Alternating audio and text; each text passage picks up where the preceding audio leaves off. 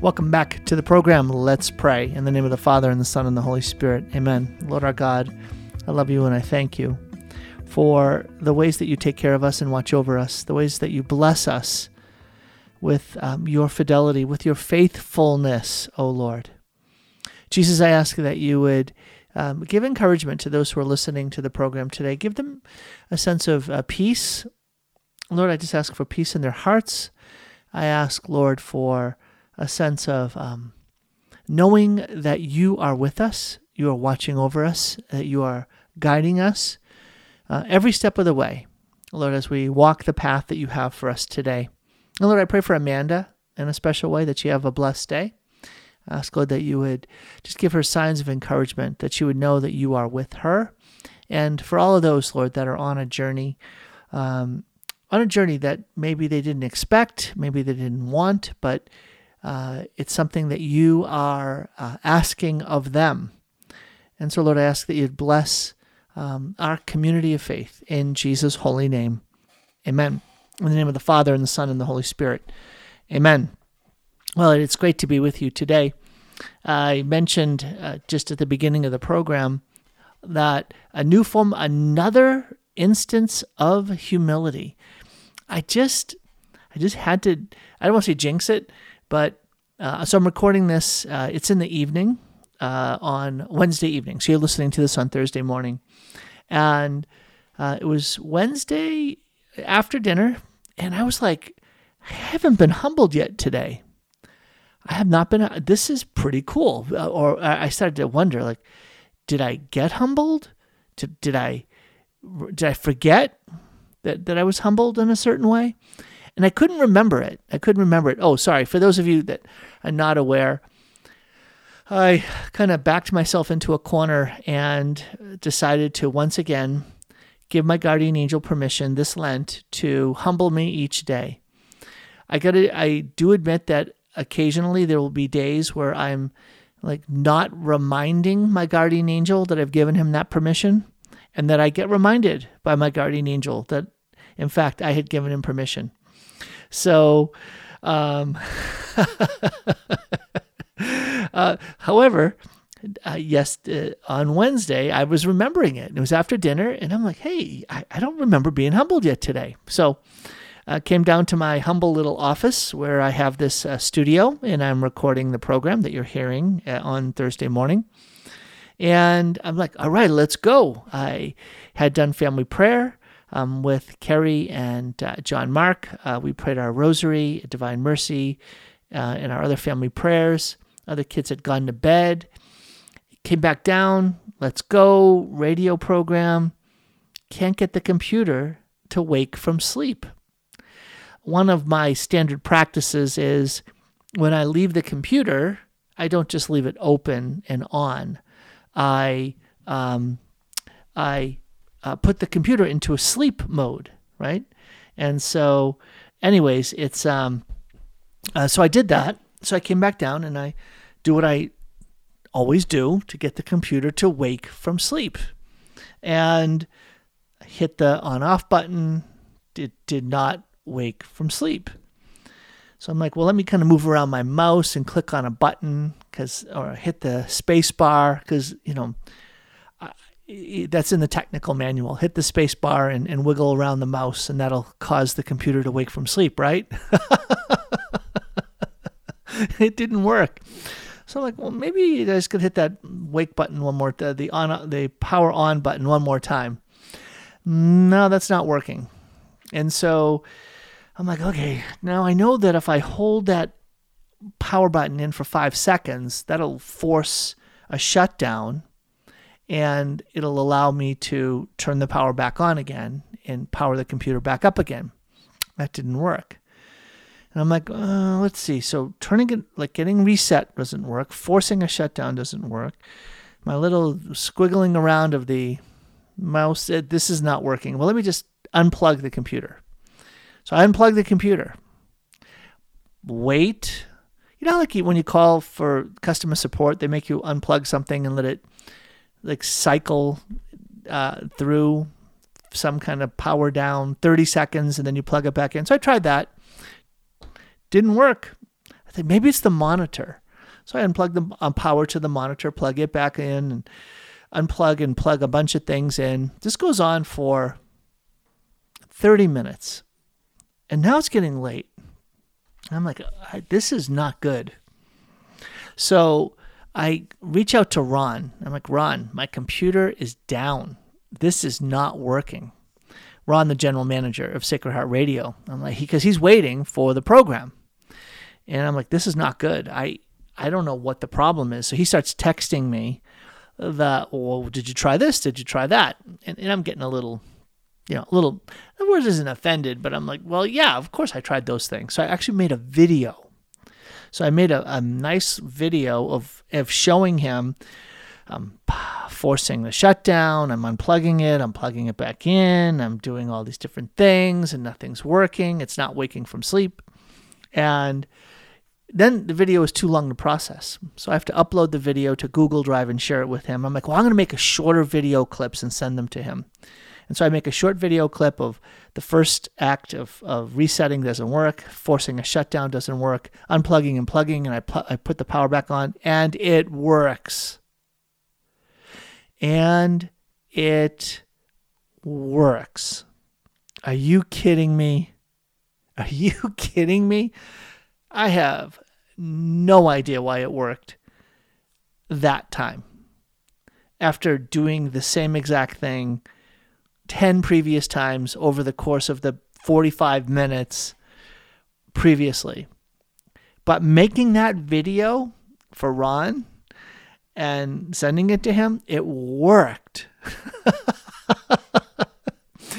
what a humbling, humbling thing to think, oh, I'm I'm doing everything I can to get this computer to wake from sleep and it's not doing it. And finally, after unplugging, waiting again, and plugging it back in, I had a witness this time. It was Ron on video, and I hit the power. It came back on. And you know what? I said, "Oh, Ron, I gotta go. I gotta get my program done. Let's go." So here you are. You guys are ben- you guys are the beneficiaries of this little story. Well, the story has a meaning, you know, beyond the latest example of my being humbled. It has to do with the spiritual reality that Scripture talks about of us waking from sleep. The computer was asleep and it wouldn't wake up.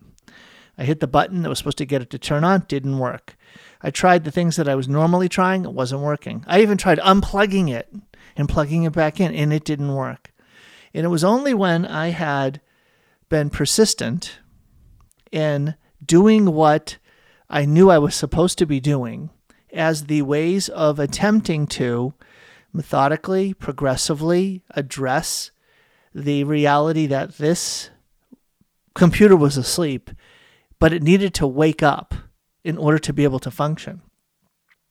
That when I finally unplugged it and then got power restored to it and turned it on, that amazingly, surprisingly, when the computer came back on, everything was still open. It literally had just been asleep. Even though I had I thought powered it all down. When it came back on, all the programs that I had, all the tabs that I had, all the browser, the the uh, the program that I used to record was still on. It was active, ready to go. It had just been asleep.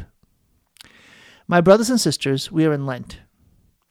And in Lent, one of the lessons that the Lord teaches us through humility is that He draws our attention to those places in our spiritual lives where we too are asleep.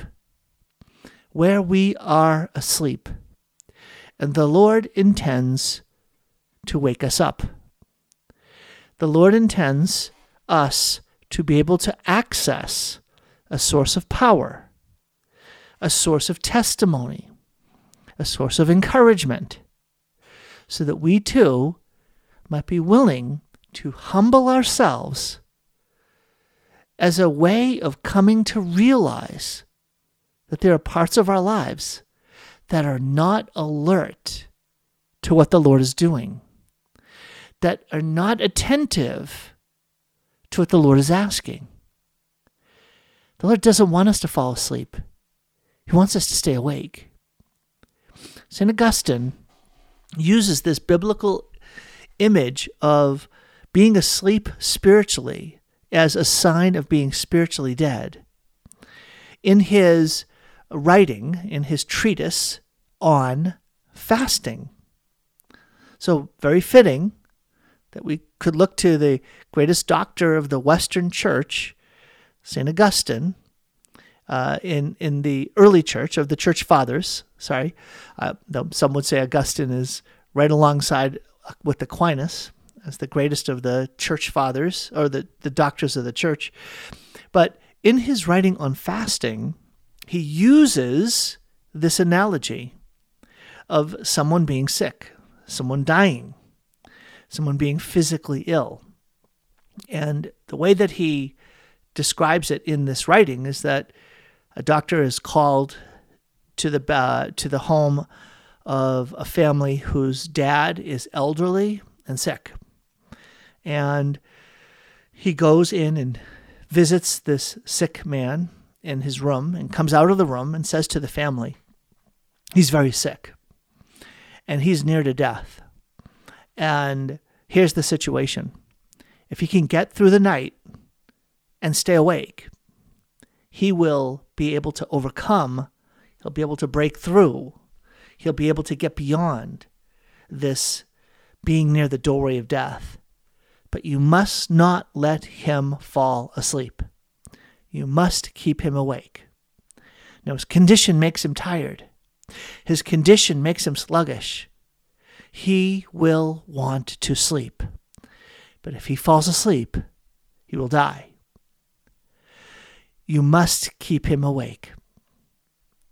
And then Augustine turns to the reader, having laid out that scenario of the family being told this message by the doctor, of the sick patient on death's door who wants above all to fall asleep, but if he falls asleep, he'll die.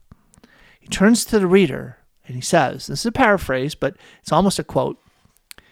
He says, If you if you love him, you will do it.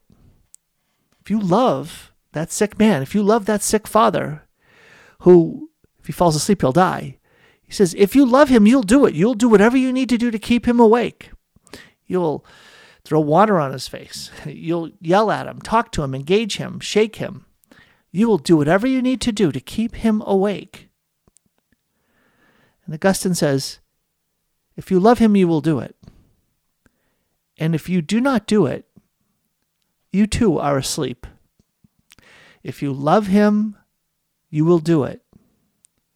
And if you do not do it, you too are asleep. My brothers and sisters, as we live our lives of faith, we should stop and ponder that.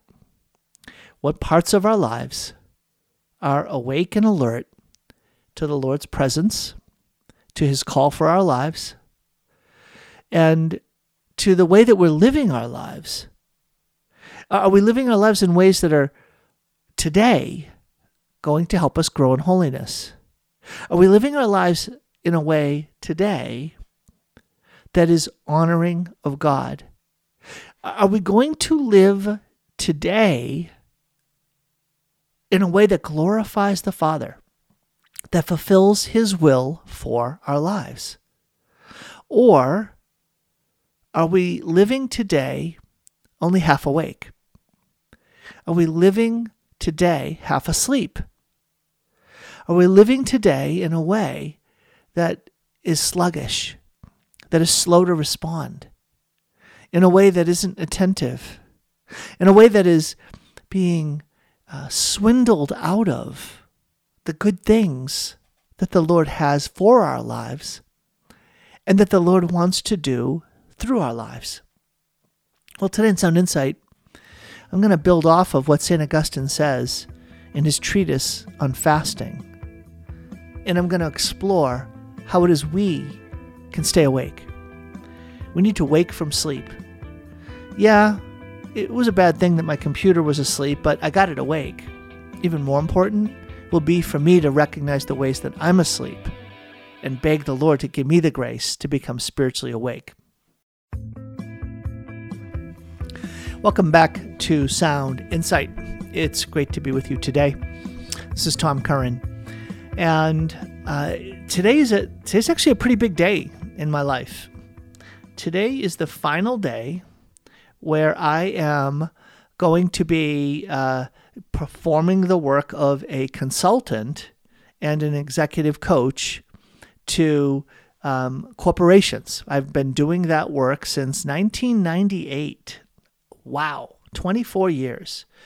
I have been serving um, companies, um, uh, serving executives and, and coaching them, serving leadership teams and helping them to like discover what the strategic issues are that they are facing and then help them design ways of addressing them, working with CEOs in particular, and discerning um, the you know clear vision and goals that accomplish that vision, the strategies to be able to walk the path from where they're at to accomplish those goals and fulfill that vision, turning those strategies into plans, figuring out what's it going to take in terms of personnel, how long it'll take, how much money it'll take, and then what are the steps that make up the walking out of that plan in a coordinated way, and then helping to drive execution um, and accomplishing that plan among the folks who are supposed to do that. Okay, all of that stuff that I just shared with you, and then in a very special way, focused on helping the leadership team, the top leadership team, be able to work well together.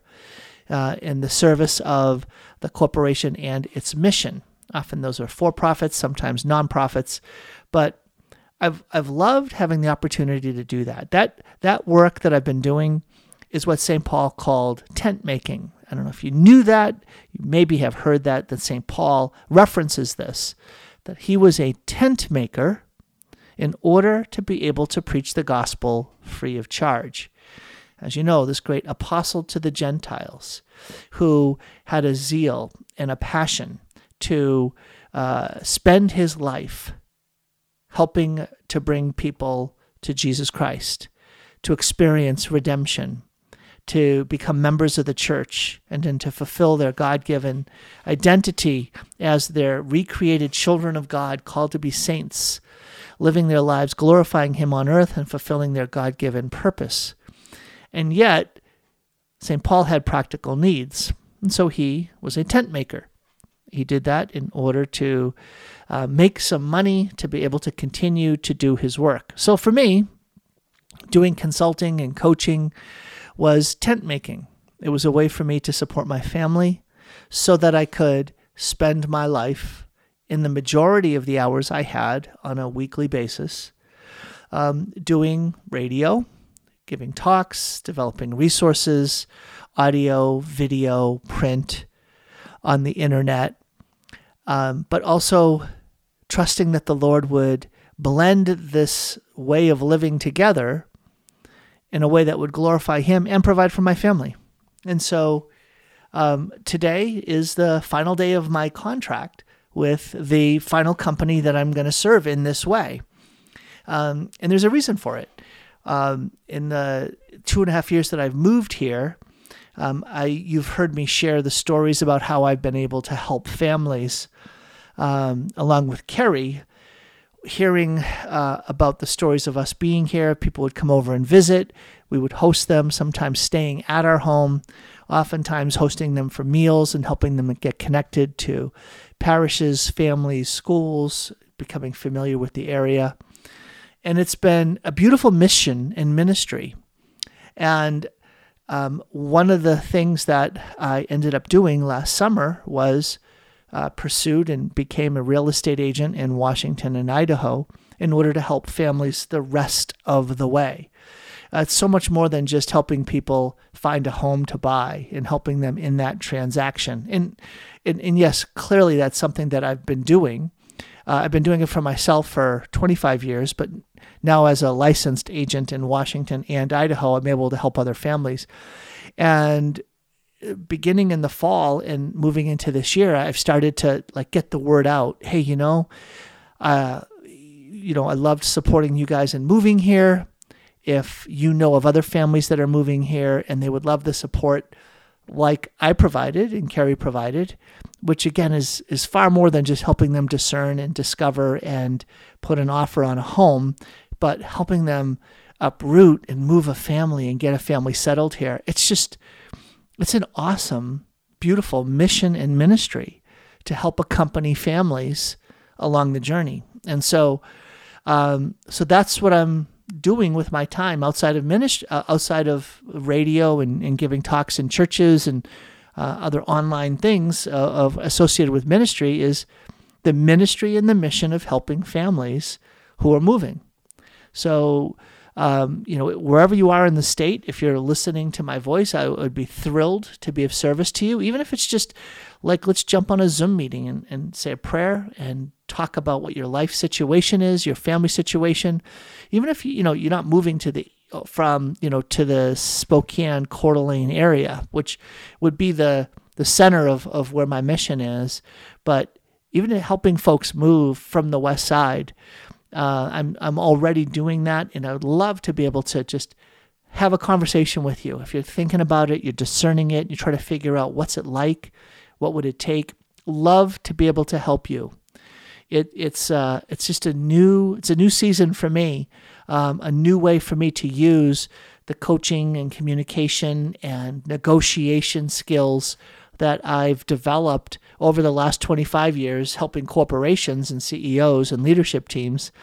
I love the idea I'm helping moms and dads um, uh, make a move for their family's salvation, for the good of their families, right? Realizing that there's a lot at stake in our kids' lives right now, and we just don't want to get that wrong. We don't want to get that wrong. So, if I could be of service to you, I'd love to do that. I know folks say, well, hi, Tom, how do I get in touch with you? Well, the easiest way is just to go to uh, my website, uh, mycatholicfaith.org, and there's a way to get in contact with me there. I, I will soon have um, on that website a, a, direct way to contact me, um, but you can call me you can actually call me. Um, I'm going to give you my number. If you want to call me, text me, uh, but you can email me, tom at mycatholicfaith.org, tom at mycatholicfaith.org. Go to mycatholicfaith.org. You can leave me a message, or you can just email me, tom at mycatholicfaith.org, or you can give me a call. Yes, you can. 253 797 7801. 253 797 7801. It's on my website as well. So it's an easy way to be in touch with me if I can be of help to you. It's time for us to wake from sleep.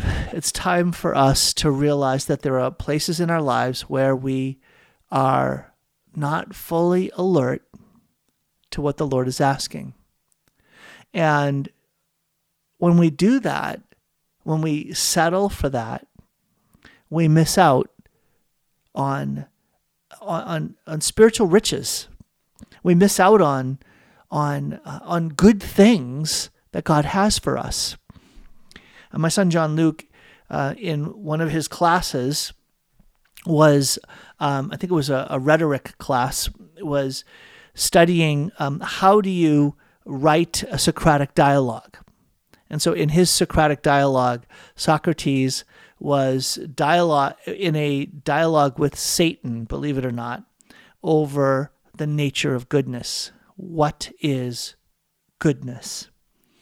And um, it was really interesting to to talk with him about um, what's the nature of goodness. You know, like what is what is the good? And it was really cool because um, we went through a variety of like ways of well dad how do you define what's good? And to go beyond the idea of what's good is what's pleasing right? Just sort of like what's satisfying. Well that's what's good right? This tastes good. This tastes satisfying to me. This is pleasing to my taste. And it got him thinking about well well how do you define what's good and so it was was a really neat conversation because we ended up talking through well what's good is what is authentically valuable what's good is what is valuable in and of itself that if something is, that there's an intrinsic value to it. There's something truly valuable about it. And when it comes to human life, there's a sign of what's truly valuable. There's a sign of what's truly good when goodness is being manifest in someone's life. And the word that I used was flourishing. I said, when there's something good happening in your life, you're flourishing. What does human flourishing look like? Human flourishing looks like, well, a human that's fully alive, a human that is experiencing good and goodness as a human being, is at peace. There's a sense of peace, tranquility. There's a sense of serenity because things are in order. There's not chaos. Ah, yes, that's good. That's valuable. And what else is good? Well, what's good is when you're flourishing is you feel free. There's a sense of freedom. You have a sense of space. You have a sense of of options. You have a sense of capacity. You have a sense of of not being bound up, not being held back, not being chained down. Uh, when when you're experiencing a sense of flourishing, there's a sense of lightness or even light. And I said these are the characteristics of goodness. And when um, it, when he applied that to the dialogue, it was really interesting. he ended up um, saying eh, to Satan, "So Satan," he said, "when you when you experience human beings uh, doing that, experiencing a sense of freedom and peace, harmony and order and flourishing. Uh, do you think that that's good? And and he said, no, that's not good for him. And so it ended up becoming the idea that the opposite of what is, what is good is what is evil. The opposite of what is good is are those things that are going to lead us to confusion, darkness, lead us to bondage, and a lack of freedom, a lack of peace, a lack of order. Those things are what are signs of evil. And therefore those those are the things that are the signs of what it is that holds us back. There's one other definition of, of the good, and that is the good is that which overflows itself. The good is that which is uncontainable in and of itself one of the beautiful, powerful uh, uh, metaphors for um, for the Blessed Trinity, for divine life, is the concept of the fountain fullness, a fountain that gushes up and overflows, and there you don't see the source of the fountain where the water just keeps surging up, but it just keeps overflowing Carrie and I uh, took our daughter Mary Grace to downtown Spokane on Saturday night. We were just walking uh, in the downtown, and it was before it was dark out. And there's a riverfront park there, and crazy to say, it was the first time that we had walked around that park in the entire time that we've been here. Kind of embarrassing to acknowledge that out loud. Um, kind of like me acknowledging that I lived in Seattle for 20 years and I never went on the Space Needle. uh, that's I never went up to the top of the Space Needle in 20 years. Yeah. Anyways, uh, but I had been here in haven't been down to the Riverfront Park. Well, there are a couple of bridges that you can walk over the river, the Spokane River, and a river, especially a big flowing river, is an amazing thing to ponder, to wonder at. Do you, do you ever wonder if you look at a river, the enormity of the, the water, the, the amount of water that is there, the amount of water that is flowing past you, the speed, the, the depth of that water, the, the rushing nature of the water, the breadth of the, the river, the depth of the river, the flow of that water, and then stop and ask, where'd all that water come from? And why isn't it running out? Why is it that you could stand here and look in that river and day after day, I mean, hour after hour, day after day, month after month, that water is flowing. And, and there seems to be no end to the source of that water. That is, for me, a beautiful way that um, great theologians and even philosophers have pondered the reality of God's life as good, as overflowing Himself. That God, in His goodness, in His good, out of a sheer act of goodness, paragraph one of the Catechism, it was a sheer act of goodness that had God will to create us. God is infinitely good, and He overflows the bounds of His own divine life to share life with us, creating us out of nothing. The power, the wisdom, the, the astonishing um, uh, knowledge of God that can who has created, not who just has the potential to create, but has created and sustains this universe. This God is immense. This God is wondrous. This God is almighty in power, in knowledge, in wisdom, and in goodness. And it's this God who calls us to be fully awake. I'm up against a break. Back in a minute, and I'll keep talking about this. Welcome back to Sound Insight. This is Tom Curran. It's it's a wonderful thing. Isn't it a wonderful thing to be alive when you stop and think about how good God is? When you re- reflect and wonder about the goodness of God.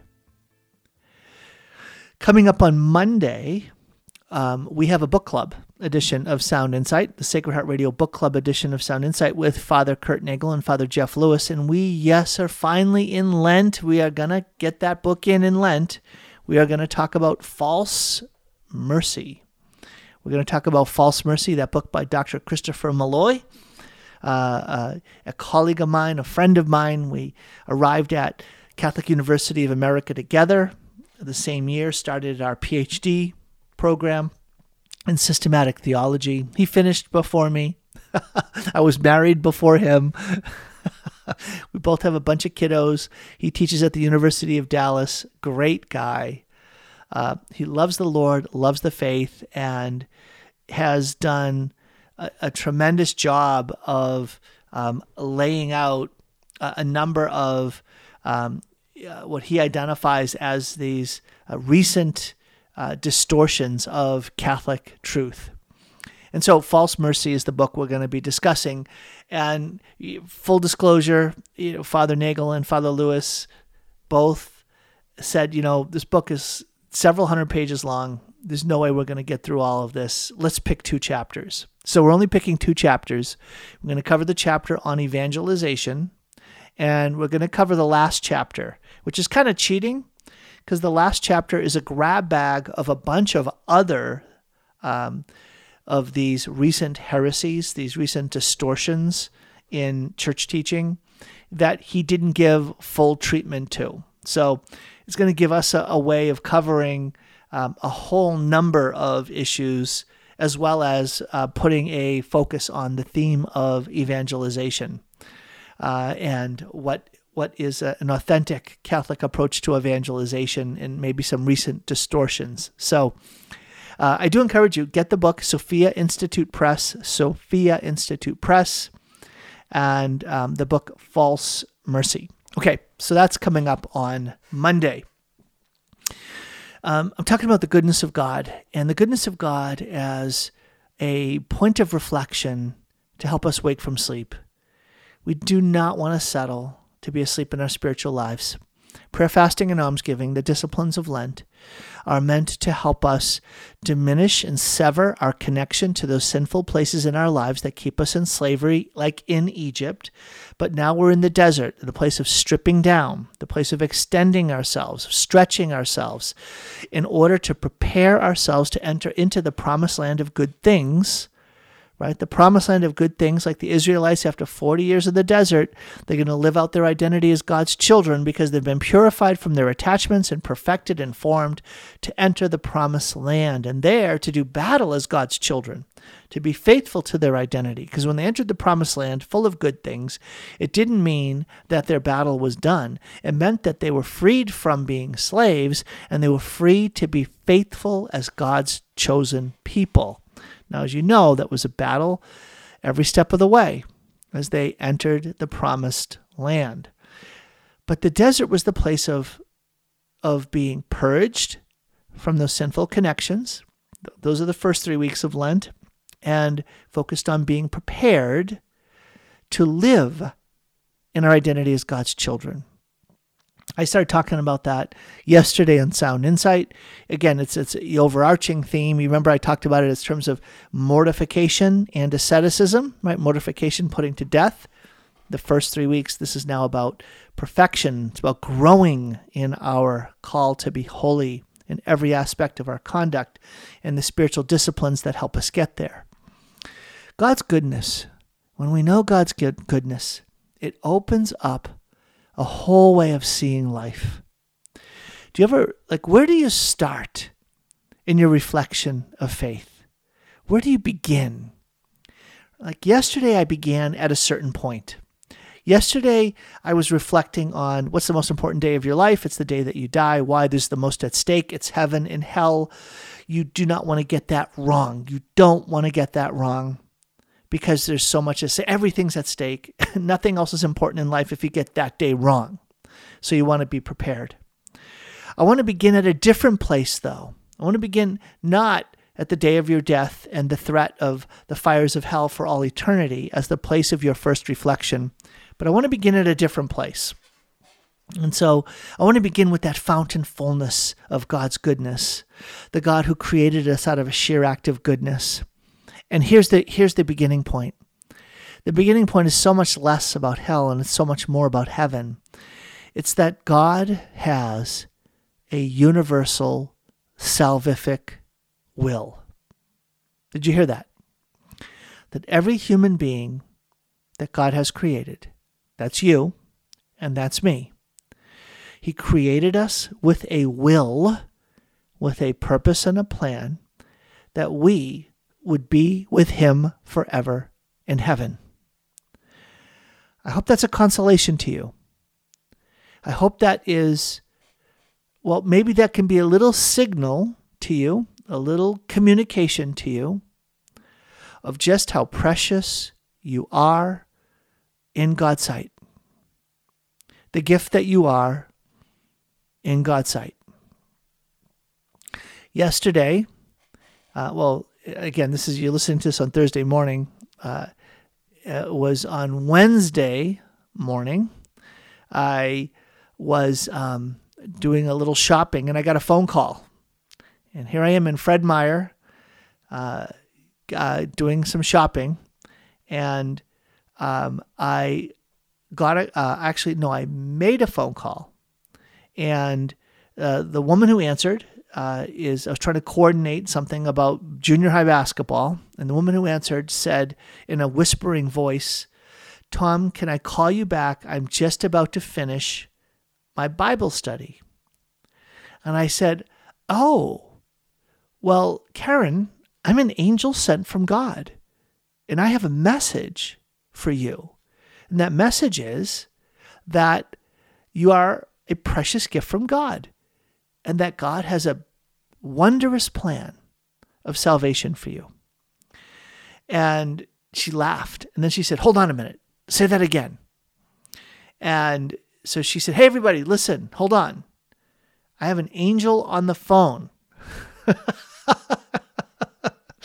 I said, Hello, I am a messenger sent from God. I am an angel, and I am here to declare that each of you is precious in God's sight and that God loves you and He wants you to know that He has a saving purpose for your life today. And there was a little surprise, right? Uh, and she said, okay, I got to go. Okay, goodbye. And she called me later. But know, isn't that cool?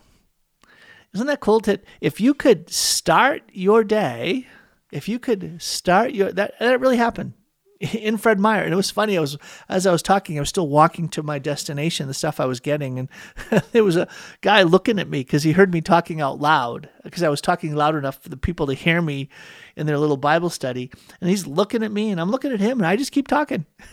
I'm an angel sent from God. I got a message, and um, and that message is that God has a universal saving will. He didn't create anybody with the destiny of damnation. That is not what he intended for any human being that he's ever created.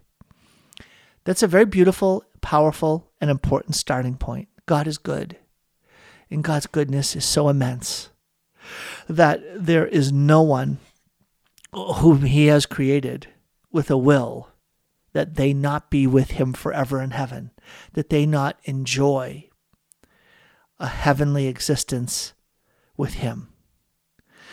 And and so then wait a minute now. That's a beautiful first starting point. And then we stop and say, but does God's will get done? Is God's will always done? And and we answer, no, we know that God's will, as perfect as it is, is not always done. But we also know something else. That God's will is done or God does something greater. Ooh, I like that statement. Uh, that God's will is done, or God does something greater. And, and that's where we talk about redemption, right? So God created Adam and Eve, chose disobedience, a lack of trust, chose pride, and they fell and led the entire world to be under the dominion of the demonic, under the pain of the consequences of sin. Ultimately, death and separation from God. God's will was not done. And yet God said, I'm not powerless in this circumstance. I am not only all good, I'm all powerful.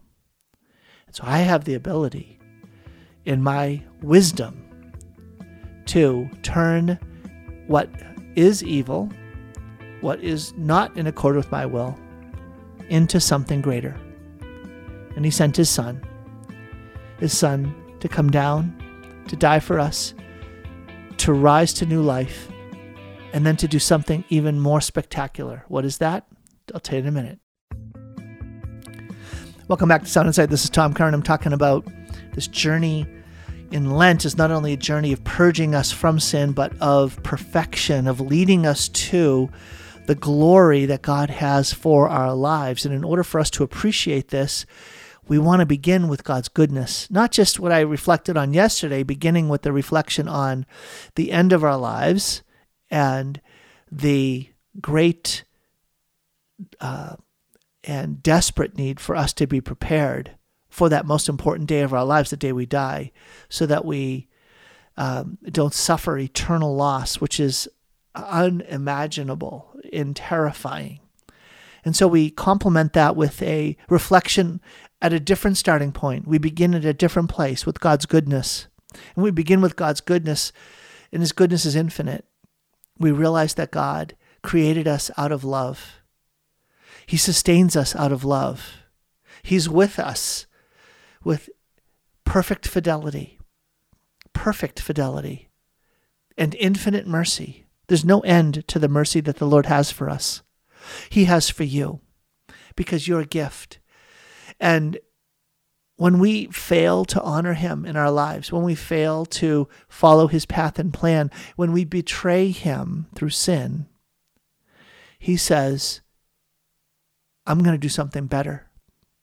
I'm going to do something bigger.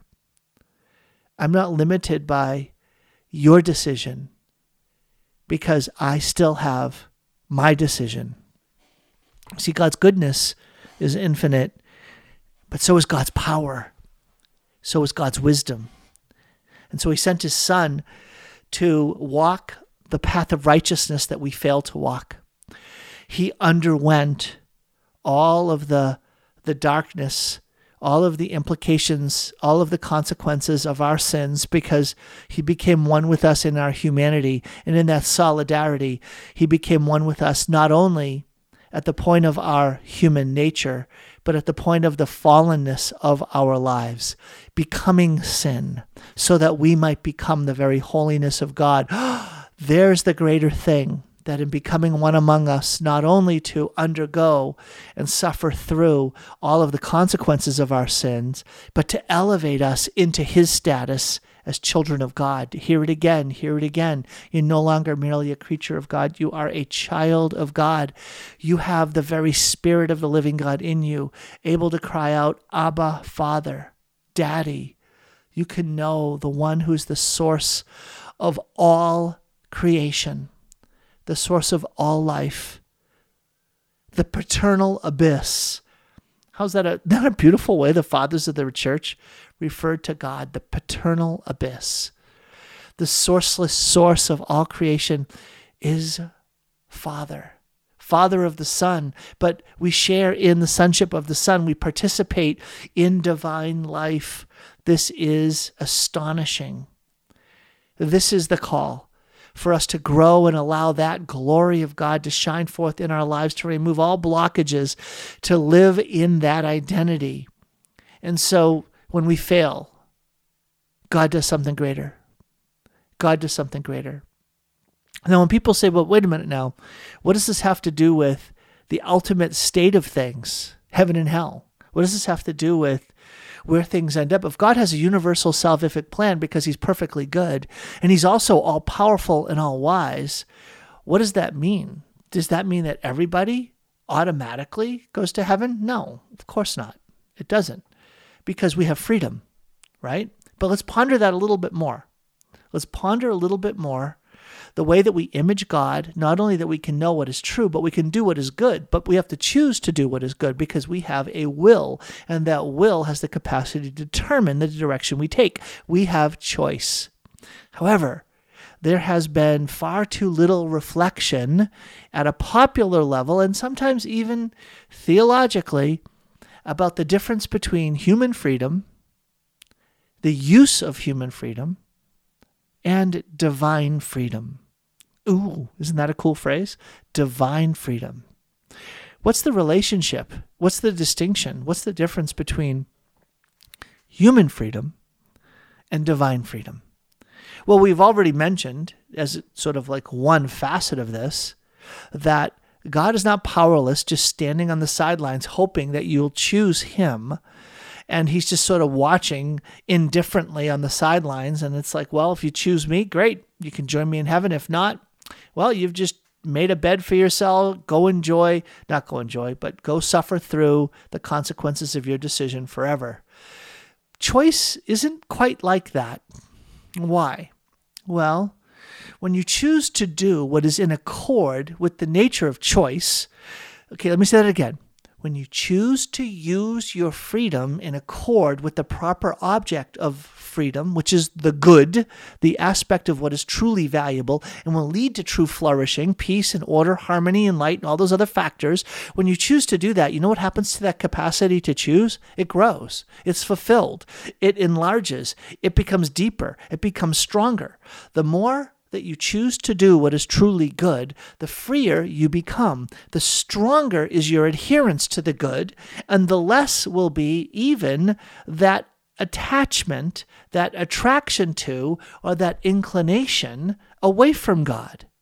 The freer you are to embrace God, the less there is any space to choose away from God.